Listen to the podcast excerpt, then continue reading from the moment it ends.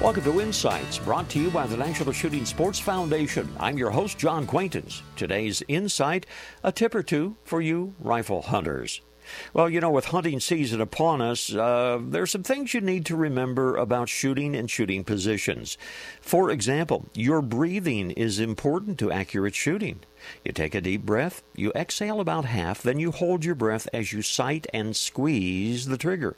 Triggers are not pulled, they are squeezed because pulling jars the gun and reduces your accuracy. Try always to shoot from the most stable position, a rest of some type if available, a log, a stump, a rock. It'll make your position more stable and your sighting therefore easier. There are four basic shooting positions for the rifleman.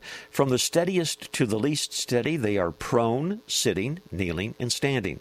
Now, the prone position is great if you can use it in a hunting situation. Most times, unfortunately, we can't. It's also excellent for learning the fundamentals of shooting. It is the steadiest of the positions.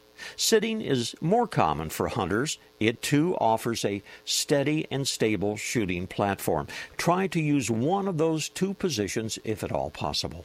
This reminder join us on the web at nssf.org. Lots of information about the shooting sports. This is John Quaintance.